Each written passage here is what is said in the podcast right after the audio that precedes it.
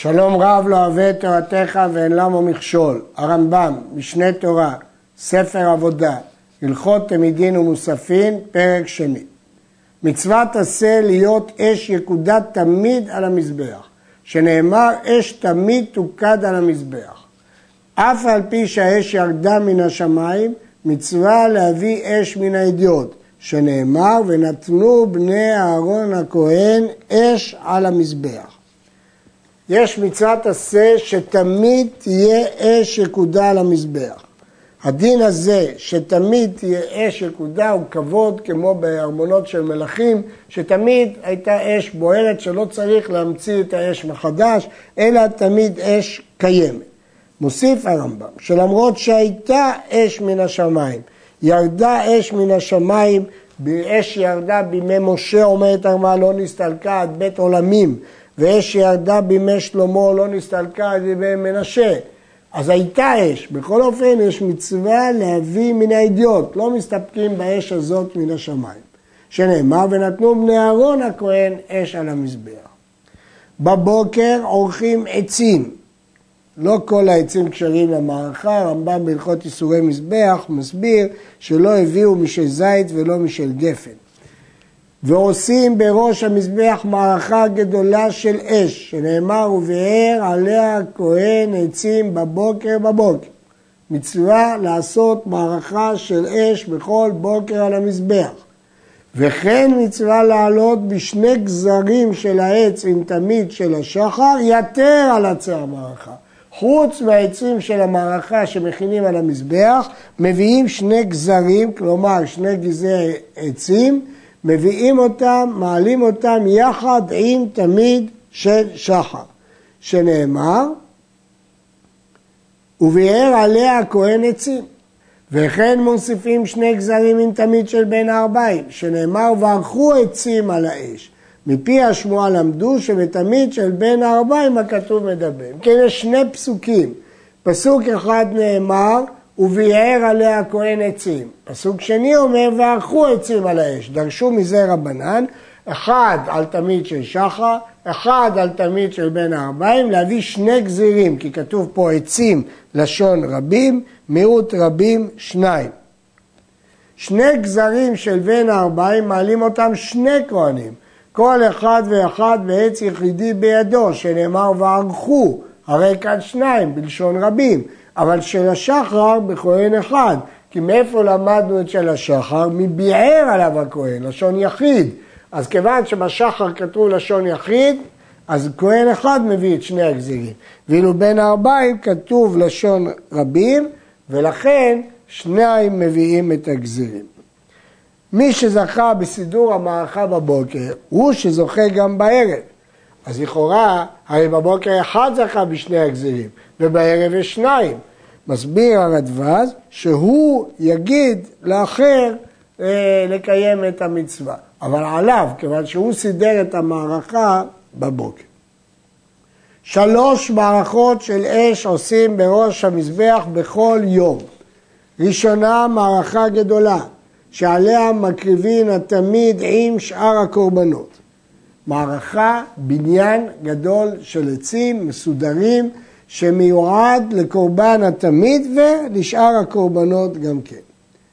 מערכה שנייה בצידה קטנה, שממנה לוקחים אש במחתה להקטיר קטורת בכל יום. בכל יום היו מקטירים קטורת על מזבח הזהב והיו לוקחים מהמערכה השנייה גחלים במחתה כדי להקטיר את הקטורת בפנים. ומערכה שלישית אין עליה כלום, אלא לקיום מצוות האש, שנאמר אש תמיד תוקד. המערכה השלישית זאת המערכה שעליה דיברנו, שמצוות עשה להיות אש יקודה תמיד. מפי השמועה למדו, שזה שנאמר על מוקדה על המזבח זו מערכה גדולה, ואש המזבח תוקד בו זו מערכה שנייה של קטורת, והאש על המזבח תוקד בו זו מערכה שלישית של קיום האש. בתורה עצמה לא כתוב המטרות, אבל בתורה עצמה מחולק, אה, מחולקים שלושה פסוקים. פסוק אחד על מוקדה, פסוק שני תוקד בו, פסוק שלישי ויש על המזבח תוקד בו. מכאן למדו שיש שלוש מערכות. אבל איברים מובדלים שלא ניתקלו מבערב, נותנים אותם בצידי מערכה גדולה.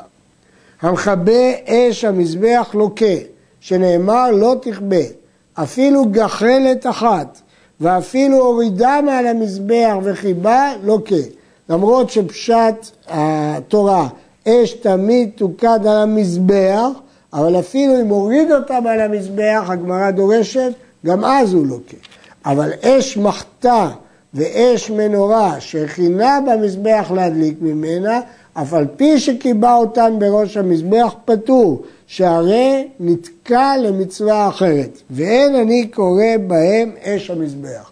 הדבר הזה הוא מחלוקת בתלמוד, אביה ורבה, והרמב"ם פוסק רבה שפטור. מדוע?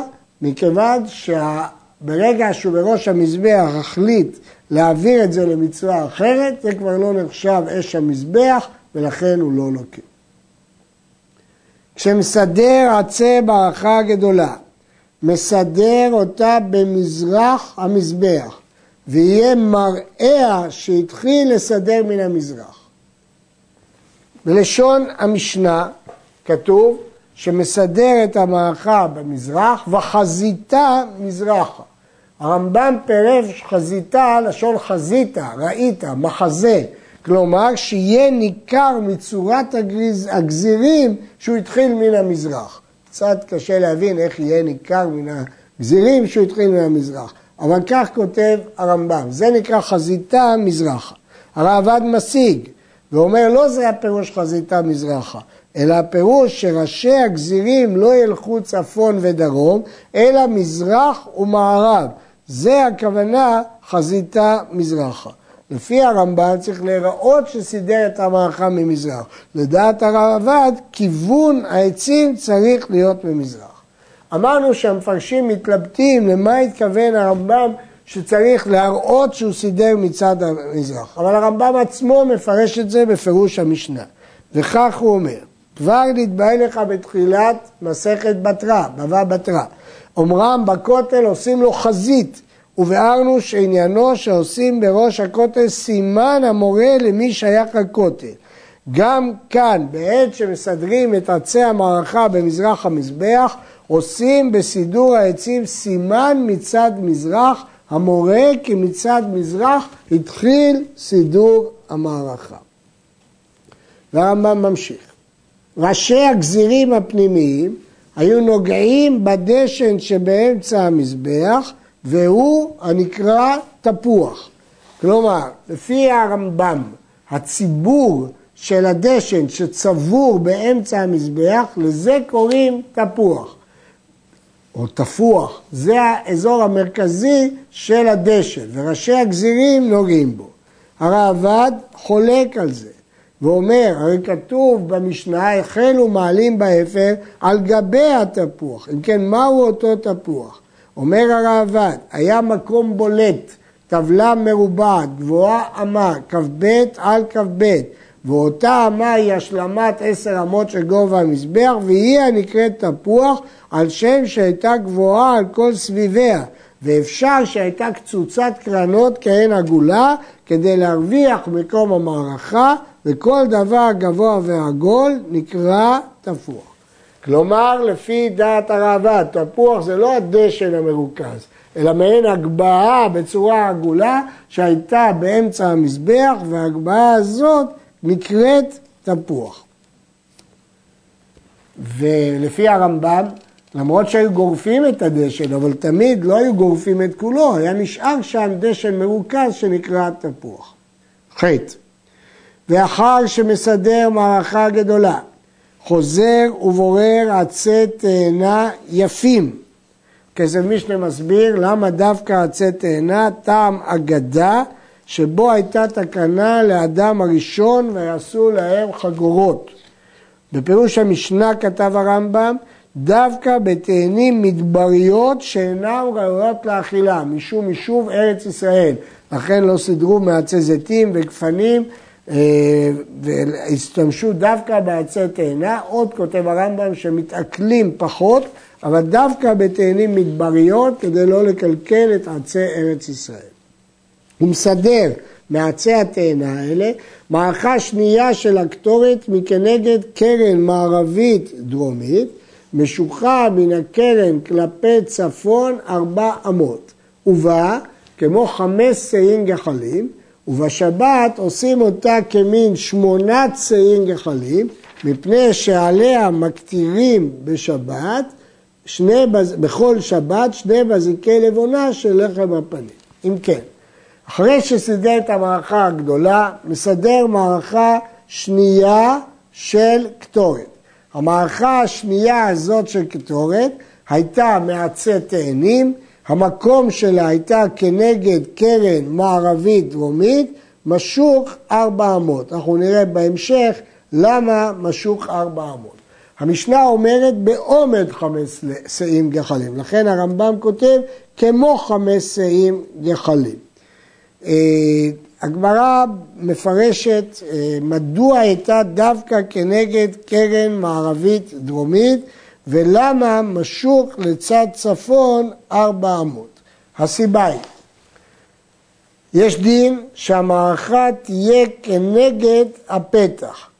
חמש אמות דרומיות היו כנגד הפתח, כי ההיכל הוא באמצע, ופתחו רחב עשר, חמש אמות מכאן וחמש אמות מכאן, וכל מה שיכל לקרב אותו לצד דרום הוא מקרב. לכן מרחיק ארבע אמות, כפי שאמרנו, נמצא שיש אמה אחת שהיא סמוכה לפתח. צריך לזכור שהמזבח היה כולו בצפון, לפי דעת הרמב"ם.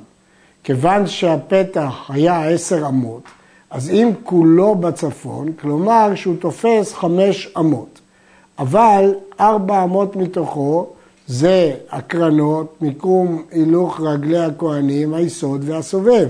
לכן נשארה רק אמה אחת כלפי הצפון. לכן כותב הרמב"ם שמערכה השנייה של קטורת מכנגד קרן מערבית דרומית משוחה מן הקרן כלפי צפון ארבע אמות ואז יש אמה אחת שהיא כנגד הפתח. מערכה שלישית של קיום האש עושים אותה בכל מקום שירצה מן המזבח. הוא מצית בה את האש, ולא יצית את האש למטה ויעלה אותה למזבח, אלא במזבח עצמו מציתים, שנאמר, ואש המזבח תוקד בו. מכאן להצתה שלא תהיה אלא בראשו של מזבח. ההצתה צריכה להיות בראש המזבח. הרמת הדשן מעל המזבח בכל יום מצוות עשה, שנאמר, והרים את הדשן. והיא עבודה מעבודות כהונה. לפי הרמב"ם, תרומת הדשן היא עבודה מעבודות כהונה. ובגדי כהונה שתורם בהם הדשן, יהיו פחותים מן הכלים שמשמש בהם בשאר עבודות. שנאמר, ופשט את בגדיו, ולבש בגדים אחרים, והרים את הדשן. אינו אומר אחרים שיהיו בגדי חול, אלא שיהיו פחותים מן הראשונות. לפי שאין דרך ארץ שימזוג כוס לרבו בבגדים שבישל בהם קדרה לרבו. אם כן, לפי דעת הרמב"ם, תרומת הדשן היא בעצמה עבודה, וכיוון שהיא עבודה, היא זקוקה להיות בבגדי כהונה. אבל היא לא תהיה באותם בגדים שהוא מקריב בהם את הקורבנות, כי זה לא דרך ארץ, אלא הם יהיו פחותים מן הבגדים הללו.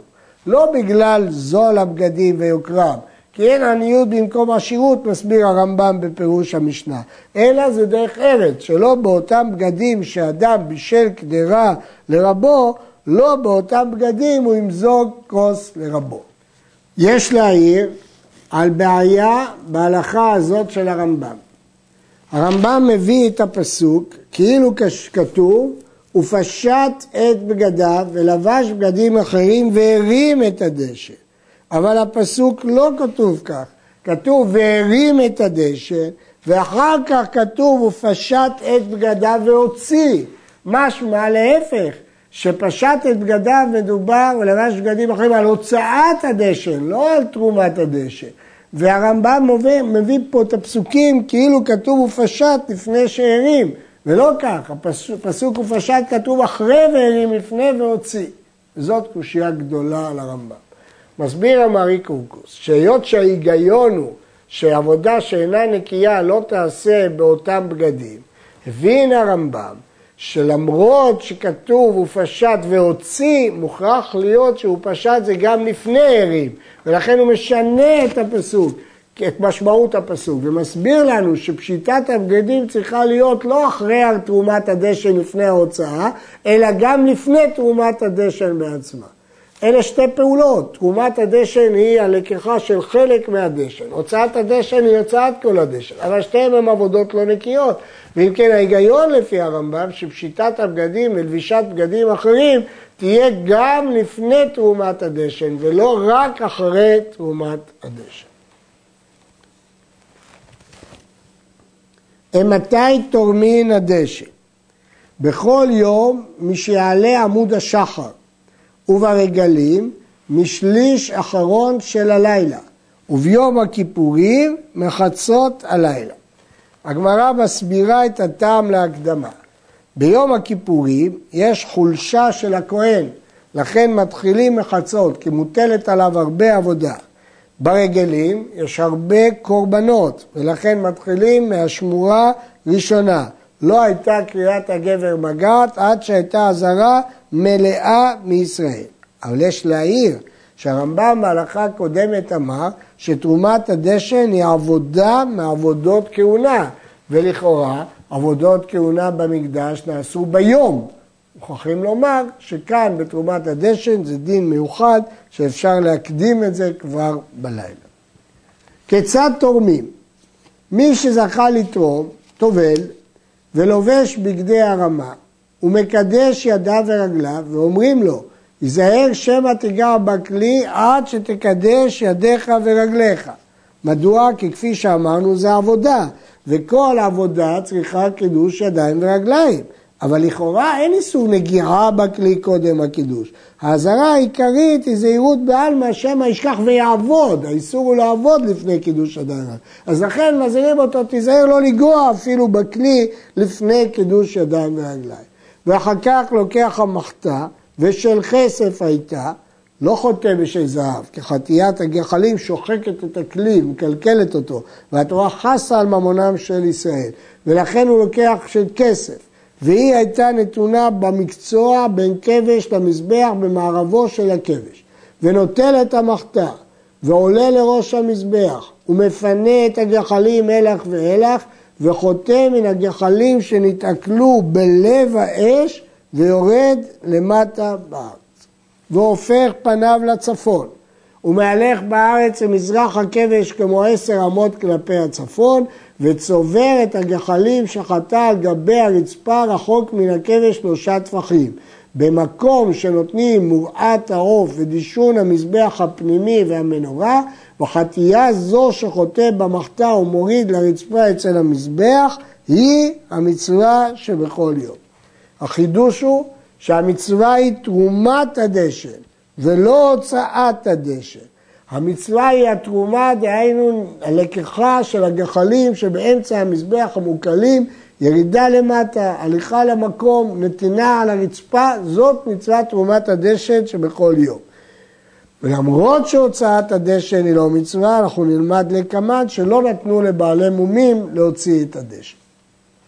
אחר שירד זה שתרם, רצים אחריו הכהנים ומקדשים ידיהם ורגליהם במהרה ונוטלים את המגרפות ואת הצינורות, המגרפות זה יעים לצורך הדשן, הצינורות זה מזלגות להפך את האיברים, עולים לראש המזבח. כל אברי העולות ואברי הקורבנות שלא נתעכלו כל הלילה, מחזירים אותם לצדדי המזבח. אם אין הצדדים מחזיקים, סודרים אותם בכבש כנגד הסובב. ואחר כך, גורפין את הדשן במגרפות מכל צדדי המזבח, ומעלים אותו ערימה על גבי התפוח, וגורפין מאותה ערימה בפסחתר, והוא כלי גדול שמחזיק לתך, ומורידים אותו למטה. וברגלים לא היו מורידים אותו, אלא מניחים הערימה גבוהה באמצע המזבח, פני שהוא נוי למזבח. אם כן, העבודה הבאה, אחרי שסידרו את האיברים, באים עם מגרפות, לוקחים את הדשן מכל צדדי המזבח, מרכזים אותו בתפוח באמצע המזבח, ואחר כך לוקחים אותו בפסחתר, שזה כלי גדול, ומוציאים אותו. אבל ברגלים משאירים מפני שהוא נוי במזבח. העבודה הזאת של ההוצאה לא היה עליה פיס, כי היה הרבה דשן והרבה כהנים היו צריכים אותה, ועוד שהיא צריכה מהירות והיא לא עבודה חשובה, לא היה בה פיס. כל מי שרצה מן הכהנים ממלא מן הדשן שהורידו למטה ומוציא חוץ לעיר לשפך הדשן ואין להוצאת הדשן לחוץ פיס, כל הרוצה. ומעולם לא נתעצל כהן מלהוציא את הדשן. למרות שזאת עבודה לא נעימה ולא היה עליה פיס, אף פעם לא התעצלו כהנים להוציא את הדשן. הרמב"ם ממשיך, ואף על פי שאין הוצאתו לחוץ עבודה, אין בעלי מומים מוציאים אותו. וכשמוציאים אותו חוץ לעיר, נשים לב, לא כמו תרומת הדשן ששמנו אותו ליד הכבש שליד המזבח, זה החלק הראשון שהרמנו מהדשן הפנימי. פה זה הוצאת כל האפר, מוציאים אותו מחוץ לעיר. מניחים אותו במקום שאין הרוחות מנשבות בו בחוזקה, ולא הזרמים גורפים אותו, ולא יפזרנו שם, שנאמר ושמו, שיניחנו בנחת, ואסור ליהנות בו. אם כן, הלחם משנה מדייק, שיש פה שני שלבים. שלב ראשון, הורדת הדשן מעל המזבח. שלב שני, הוצאת הדשן היא בכלל לא עבודה, ובכל זאת לא נתנו אותה לבעלי מומים. כשמוציאים את האפר מחוץ לעיר, כתוב ושמו בנחת מקום שהרוחות לא מנשבות והזרמים לא מנשבים ואסור ליהנות בו. הרעב"ד חולק וסובר שאיסור הנאה ומעילה זה רק בתרומת הדשן. אותו חלק שלקחנו מעץ המזבח ושמנו בצד ליד הכבש, זה יש מעילה. אבל בדשן שמוציאים מחוץ לעיר אין מעילה. יש להעיר שהרמב"ם כתב כאן בגרסה שלנו מקום שהזרמים לא גורפים אותו ושמו בנחת מקום שהזרמים לא גורפים אותו.